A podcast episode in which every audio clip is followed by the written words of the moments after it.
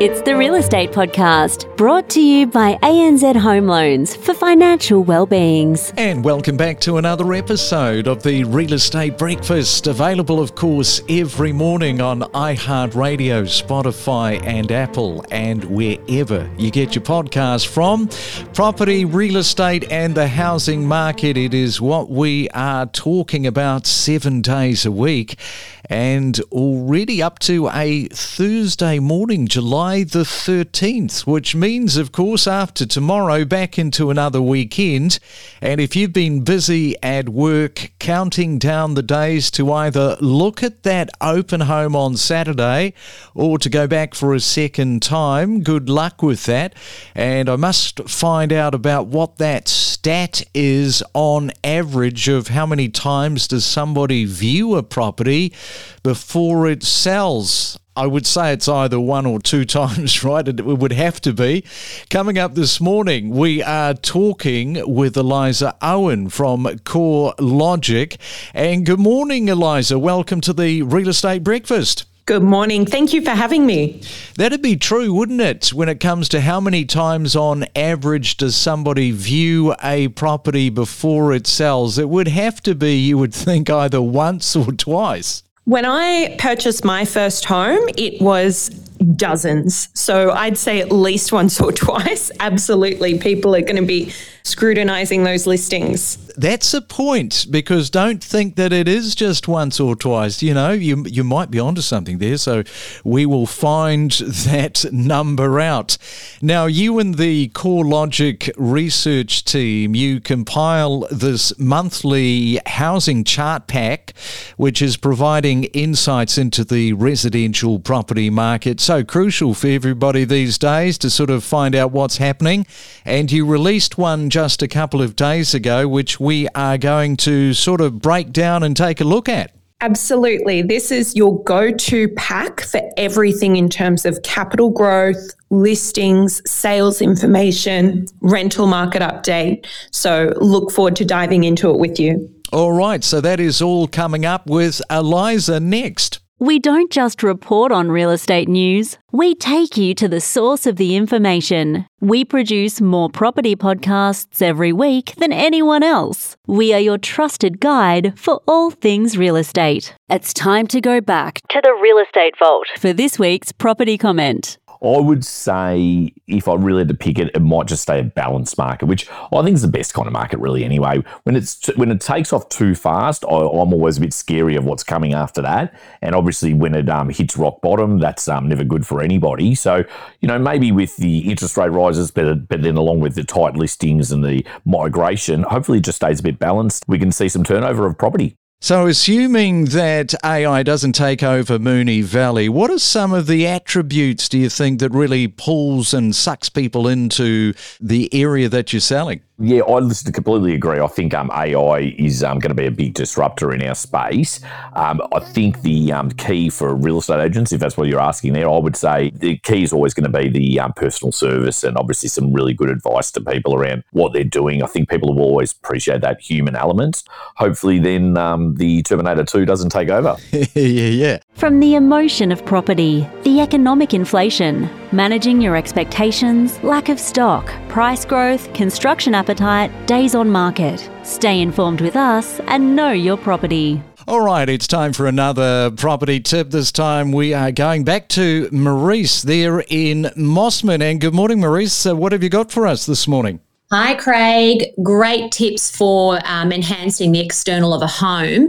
Verandas on these old Federation houses that we have everywhere in Mosman, Nothing like a refurb with your tessellated tiles, replacing them with custom Old English tiles. Black and white palettes are really gorgeous. Some of these verandas have had different layers of different tiles over the years. When you replace them with new tiling, it just makes them look amazing and brand new and fresh. Another thing is the gardens in the front of houses. You've got to pick the plants that create perfect hedging. Viburnums are amazing, so are lily pillies, cost effective and really quick and cheap to change over to freshen up the front of a house. Okay, some great advice. Have a fantastic day, Maurice, there in Mosman. And don't forget, tomorrow morning, Arjun is back from InvestorKit, the award winning team, with more of the numbers and the stats for Sydney Siders. And if you're looking for mortgage advice, we have that this coming weekend on Saturday with Anthony Landau. He's our man that is here, there, and everywhere, especially around interest rate announcements. Now, if you're celebrating another year of existence on the planet for this 13th day of July, have a good one. Richard has emailed through to say that his lovely wife Trudy is turning the big 5 0 and wanted to hear it on the radio this morning. Happy birthday, Trudy. You're sharing your birthday today with Harrison Ford, who's turning 81. Captain Jean Luc Picard from Star Trek, he's turning 83, and Cameron Crowe, the film director who directed Almost Famous and Jerry Maguire, he's turning 66 today. It's the main centre forecast. And let's have a look at your weather on this Thursday morning. Sun and lots of it. That's for you in Sydney this morning and a high of 20 degrees. Melbourne, it's going to be cloudy but dry with 15. Brisbane should be a mainly fine day, 22. And poor old Perth expecting some showers today and your top just 19. From first time homebuyers to seasoned investors investors to breaking property news. Discover the stories behind the real estate. And a good morning to you. It's a Thursday morning, as mentioned. CoreLogic, they compile this monthly housing chart pack, providing insights into the residential property market. And Eliza Owen is back with us. And Eliza, first off, national home values. Now, they rose by 2.8% in the June quarter. And I can tell you, it certainly felt that way as we report from different markets, of course, every morning, and it seemed just more positive news. So, what else did it tell us? Yeah, so this is definitely reaffirming the recovery in property values. That 2.8% lift was the highest quarterly increase we've seen since January 2022. So that is, of course, before the cash rate started to rise. And over the past three months, that growth has been strongest in Sydney at 4.9%. Uh, we're still seeing a little bit of weakness in regional Victoria that had one of the weaker results down 1.3%. But aside from a, a, you know a handful of, of markets, most of the regional and capital cities are in that upswing phase now. Now, we like to look at the Sydney high end housing market. In fact, just yesterday, Chris Sherry was explaining the uptick that he was experiencing in the Sydney auction market. So, what has been happening over the last three months to June in this space? Yeah, great question. So we know that when the housing market goes into an upswing, it's usually led by the high end of the market. The top 25% of Sydney dwelling values rose 5.7% in the June quarter, compared to 4.5% at the middle tier of the market and a 3% lift in the low end. Melbourne also sees the high end usually leading. So that's where we've seen a 2.1% rise in the top 25% of values, which is higher than at the middle and, and lower value tiers. So this is a pretty well established cyclical pattern, and it's another data point that really reaffirms the upswing is well underway. And just having a look at the combined capital cities dwelling market value, now that increased by 1.2% in June. What else happened around the combined capital cities? Yeah, so the combined capitals market is definitely leading the upswing, up 1.2% in the month of June compared to just 0.5% across the regions. And a lot of that has to do with the post lockdown migration trends, where more people are moving from regions to capital cities. The return of overseas migration is seeing housing demand skewed to capital cities. So, really, we're seeing a bit of a normalizing in migration patterns compared to what we saw through the COVID period. And as mentioned, that's seeing a lot of strength in Sydney, but also Brisbane, which was up 3% in the quarter, Perth up 2.8%. And aside from Darwin, each of the capital cities has increased on a quarterly basis. And over the past financial year, Australian home values, now they declined by 5.3%. What did your report tell us in the regional South Australia dwelling market? And also talk to the Hobart market because I think that made a bit of a comment in your report, maybe for not all of the right reasons. Yeah, so the Hobart market has seen a decline of about 13% over the past year, despite showing a recovery in values in recent months.